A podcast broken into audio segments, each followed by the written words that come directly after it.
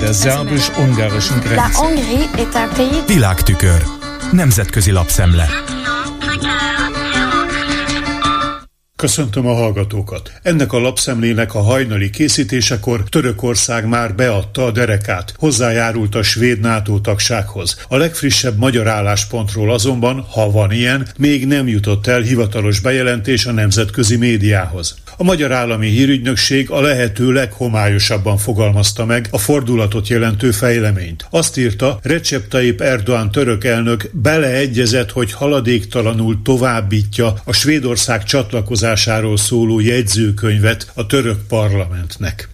A Politico amerikai hírportál európai kiadása részletesen ismerteti a NATO főtitkár, a svéd miniszterelnök és a török államfő közös nyilatkozatát a létrejött teljes egyetértésről. Jens Stoltenberg egyszerű kijelentő módban állapította meg, Svédország a NATO teljes jogú tagja lesz. A politikó tudósítása szerint az Atlanti Szövetség első számú polgári tisztségviselője az eddig hangoztatott magyar kifogásokat illetően csak annyit mondott. Orbán Viktor miniszterelnök megígérte, hogy országa nem lesz az utolsó, amely akadályozza a svéd csatlakozást. Ezt az ígéretet tehát legalábbis a nyilvános közlések szintjén nem igazán sikerült teljesíteni. A Reuters hírügynökség is csak annyiban tért ki a magyar álláspontra, hogy még csütörtökön Orbán hivatalvezetője azt mondta, Budapest nem fogja blokkolni a svéd NATO tagságot. A Dagens Nyheternek Svédország vezető napilapjának a kommentárja szerint a csatlakozás ratifikációs folyamata már ezen a héten végbe mehet. Igaz, Magyarországot illetően a kommentár alcíme még kérdőjelesen fogalmaz.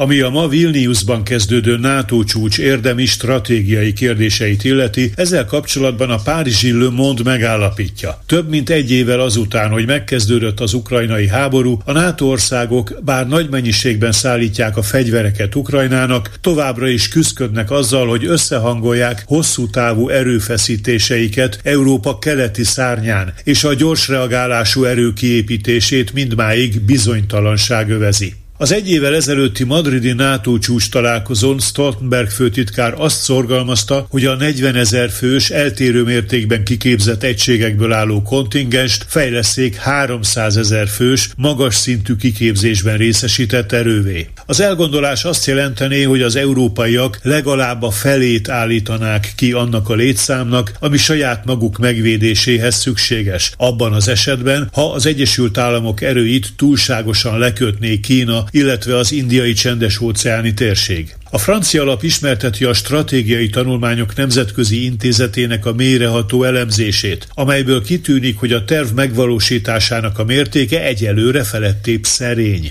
A NATO most ott tart, hogy szükség esetén az első lépcsőben 100 ezer katonát tudna alkalmazni 10 napon belül, a második lépcsőben 200 ezret egy hónapon belül, végül pedig a harmadik lépcsőben 500 ezret 6 hónapon belül. És most nézzük a Bécsi De Standard Magyarországgal foglalkozó cikkét, amelynek szerzője András Szigetvári alapszerkesztője. Azt írja, Orbán Viktor állítása szerint Soros György NGO-kból, vagyis nem kormányzati civil szervezetekből álló hálózata veszi rá a migránsokat arra, hogy Európába jöjjenek, és Karl Nehammer osztrák kancellárnak egyetlen válaszszava sincs erre. Orbánnak és a Fidesznek nem csupán Magyarországon sikerült lebontania a liberális demokráciát, hanem olyan politikai tervet alkottak az Orbánizmusból, hogy az egész Európában követendő példa a szélső jobboldali pártok szemében olvasható a cikkben. A szerző szerint a stratégia része az ellenzék meggyengítése a választási szabályok megváltoztatása révén, a bíráló hangot megütő média kikapcsolása, az értelmiség kiszorítása és az antiszemita sztereotípiák használata. Orbán előszeretettel alkalmazza a Soros György amerikai multimilliárdos személyében megjelenített ellenségképet. Kedvenc narratívája, hogy a zsidó származású Soros tudatosan csalogatja Európába a migránsok áradatát, írja Szigetvári, és felhívja a figyelmet arra, a magyar miniszterelnök ezzel az üzenettel a minap Bécsben is előállt. Karl Nehammer osztrák kancellárral és Alexander Vucic szerb elnökkel közös sajtótájékoztatóján beszélt a Soros hálózat üzelmeiről. Miután Nehammer egy szó ellenvetést sem tett, a De Standard szerkesztője szerint a kancellár pártjának, a nép néppártnak ezt sürgősen korrigálnia kellene. Ellenkező esetben az a szemrehányás érheti, hogy a párt számára az antiszemitizmus elleni küzdelem, a zéró tolerancia csupán üres szólam. Szigetvári kifejti. A célközönség nagyon is jól érti a bábokat a háttérből mozgató zsidóra tett utalásokat. Ausztriában eddig sikerült sakban tartani az Orbánizmus kinövéseit, amit jól mutat a CEU, a Közép-Európai Egyetem Bécsbe történt átköltözése. Magyarországon Orbán szavának alig lehet ellent mondani, még az ellenfelei is eltompultak. Ausztriában ennek nem szabad megtörténnie. Zárul a Der Standard cikke. Ez volt ma a nemzetközi média szemle Kárpáti Jánostól. Köszönöm a figyelmüket. Der szerbus-ungarischen Grenze. Nemzetközi lapszemlét hallottak.